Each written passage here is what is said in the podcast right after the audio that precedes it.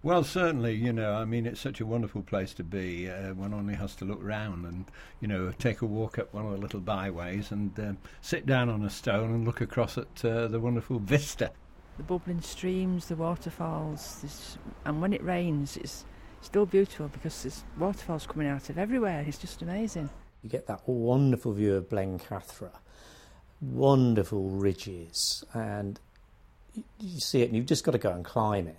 I think there are certain things you have to uh, learn that you're never going to get.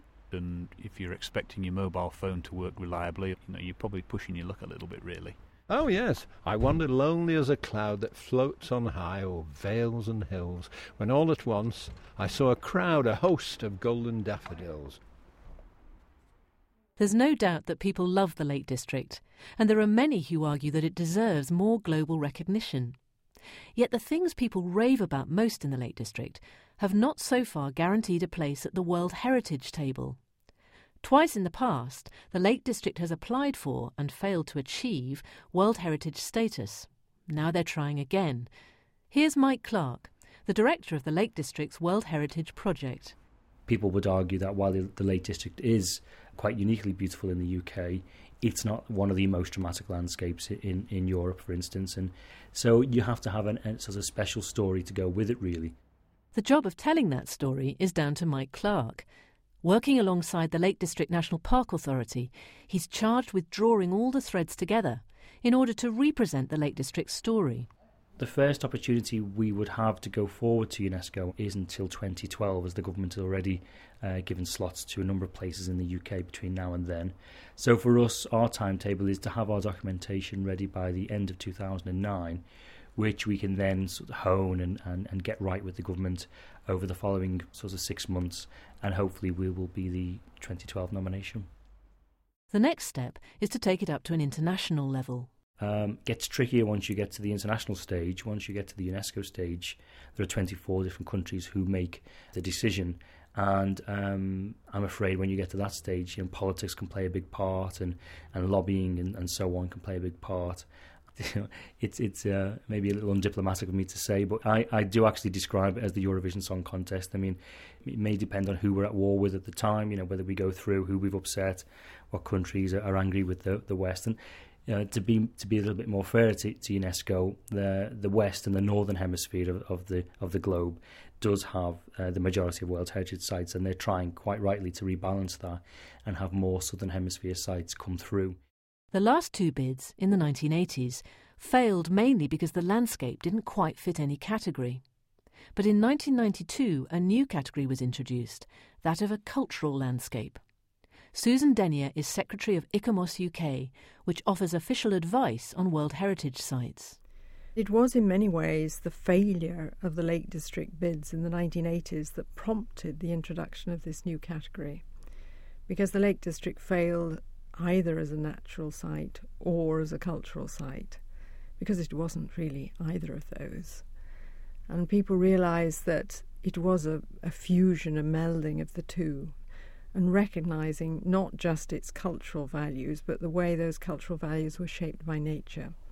So the, the cultural landscape category that came in in 1992 was in many ways tailor made for the Lake District. Susan Denyer is working with Mike Clark on the Lake District bid, offering guidance and support. As the team wrestles with the nomination document, one key point they must prove is that the Lake District has outstanding universal value. This is the acid test of any bid. This is the one thing that sites must have to be on the list. In other words, they must demonstrate that somehow they've risen above local value and even national value to become sites of worth to mankind as a whole and sites that we all wish to transmit to future generations. So there has to be this demonstration that whatever property or site you're putting forward it, it has that outstanding value that is recognized. And part of recognizing this outstanding universal value is getting to grips with the many layers of history that have influenced our perception of the Lake District. In the valley bottoms, you will see what is a medieval landscape because there are small fields with huge boulders, and people have cleared the fields by hand, built smaller fields with dry stone walls, and then they spread out with these smaller field systems. Terry McCormick of Voluntary Action Cumbria champions the contribution that independent farming has made. And then what you can see visually is that spreading out into the valley as a whole and up the sides of the hills. And then in the mid 19th century, with the Enclosure Acts as they came through, big enclosures going right up into the fell and into the common land. So you get these until the mid 19th century. A lot of work was done up on the fell. And people didn't come down to the farm for a week. Sometimes they were maintaining the flocks. It's a pastoral system. This is a highly populated landscape. It's much busier than it is now. We get all these people kind of coming into it, you know, nine to five, and then it empties out and then it's deserted. But when you read uh, and uh, look at the history of what was happening in these valleys uh, in the 16th century, the 15th century, they were just busy. I mean, what in essence the Lake District is about is this landscape shaped by farmers over many generations, back to 12th, 13th century. This then is overlain by the discovery in the 18th and early 19th century of its picturesque and romantic qualities as being somewhere incredibly beautiful, but also rather noble in the way that the communities were living and managing it. The landscape of the Lake District established what is still seen by many as the definitive spiritual poetic vista. One of the people who first interpreted it as such was the poet William Wordsworth. Jeff Cowton is curator of the Wordsworth Trust. Before he'd come to Grasmere, the poems had been about, if you like, the ordinary man, um, the beggars and, and the people he'd met in other parts of the country. But the subjects then become Lake District subjects. So if we think of landscape, the landscape that interests Wordsworth are the human elements in it as well. It's the sheepfold in the landscape. So the ordinary man becomes Michael the shepherd, for, for example. And the poems are very descriptive in the names of places that they use. So it's not enough for Wordsworth to talk about, you know, in a valley, in some vague valley, but he talks about specifics. It's Greenhead Gill that he talks about. So you might wonder, well, how does somebody in other parts of the world, when travel was much more difficult, you know, what does that mean to them? But it's the names, it's the beautiful names as he describes the ridges of hilltops and mountains. And from this point onwards, Wordsworth becomes, I guess, you know, the Lake District poet. And William Wordsworth was, of course, not the only great thinker to be inspired by the lakes. But even having world ranking poets and artists on your side does not guarantee World Heritage status. The difficult thing is distilling all this. So it's not enough to say, well, this is uh, a place associated with some strong ideas that have had worldwide influence, but you can't actually see any evidence of those ideas in the, in, in the site or the landscape. In terms of World Heritage, what one has to be able to demonstrate is how the site manifests those ideas in a certain way. So that if you are or I go to the Lake District, we can get a sense and an understanding of why it's important, why it has outstanding universal value. The Lake District includes a national park and a conservation area, so it already has some protection from unscrupulous development.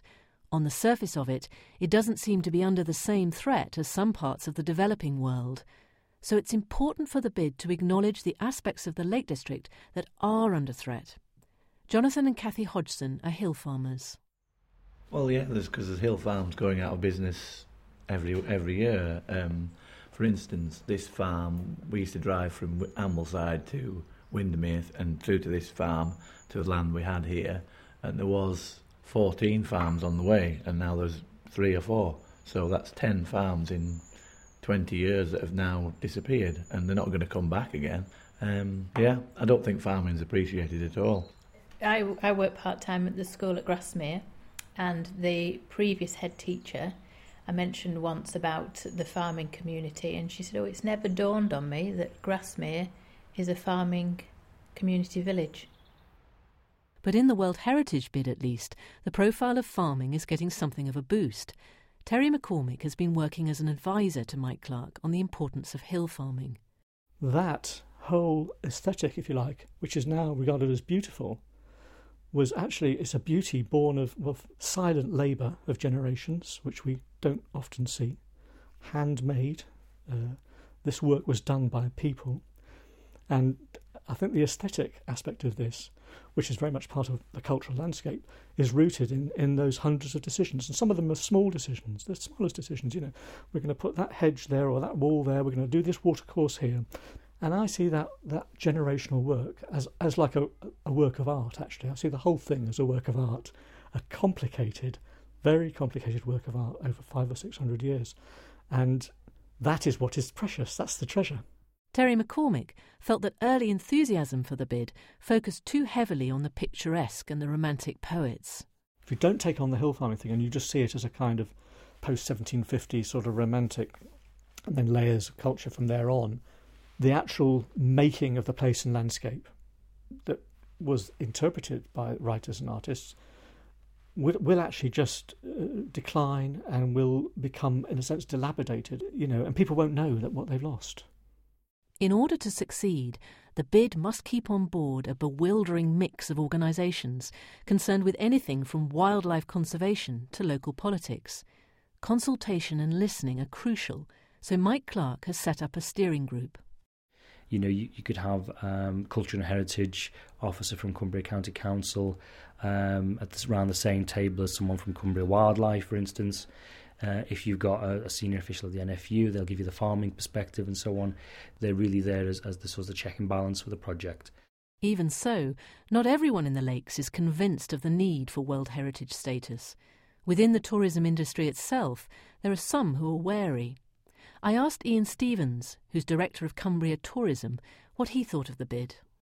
Officially, our stance is the jury is out, and uh, what we are concerned with is potential additional red tape and potential delays that um, perhaps would occur in the planning system or would occur in getting things done. Um, and uh, people in, in, the business world are skeptical or, or suspicious of bureaucracy, additional red tape. So if we can uh, work together to make sure that the negatives of any bureaucratic regime is in, comes to being are reduced to the minimal, I think the benefits then would, would, would outweigh the, any, any disadvantages. In other parts of the local community, there's a different set of concerns. One of the worries people have is that World Heritage is some sort of super brand that will attract a whole new raft of tourists. Uh, it's not really been proven that World Heritage status brings new tourists the Lake District itself is a super brand in the UK. It's the second most well known brand. I think what we have is an opportunity to use World Heritage to change the profile of our visitor, to encourage people maybe to stay a little bit longer, to explore a little bit further afield than the, the honey pots of Windermere and so on. You'd hope that if people come because it's a World Heritage site, they're going to be a bit more environmentally aware, more interested in the heritage of the place, and get out and about and explore. And I really don't believe, and it's certainly not something that's going to open the floodgates. There are still many hurdles to jump, but Mike Clark is convinced of the benefits of World Heritage inscription should the bid be successful in 2012. I think what it pr- primarily will give us is this international recognition. You've got 185 nations who form UNESCO who signed up to the International Treaty for World Heritage, the Convention, and you're getting the recognition of those 185 nations that you do have outstanding universal value. What you have is special what the people of Cumbria have made, have created for the world is special and, and needs to be maintained. And I think what you do with them with that recognition is completely down to you. And primarily, it, it's that confidence building that it gives you. I think the World Heritage bid is a very appropriate and, and just recognition for what it is. It, it is entirely a cultural landscape, not just the building and the people, but the walls, the fields, the quarries. All around, you've got the work of man. That is a history and a heritage that that needs preserving. And the more that we can do that in a managed way has to be, in my mind, a good thing. From the Open University. For more information, go to www.open.ac.uk forward slash use.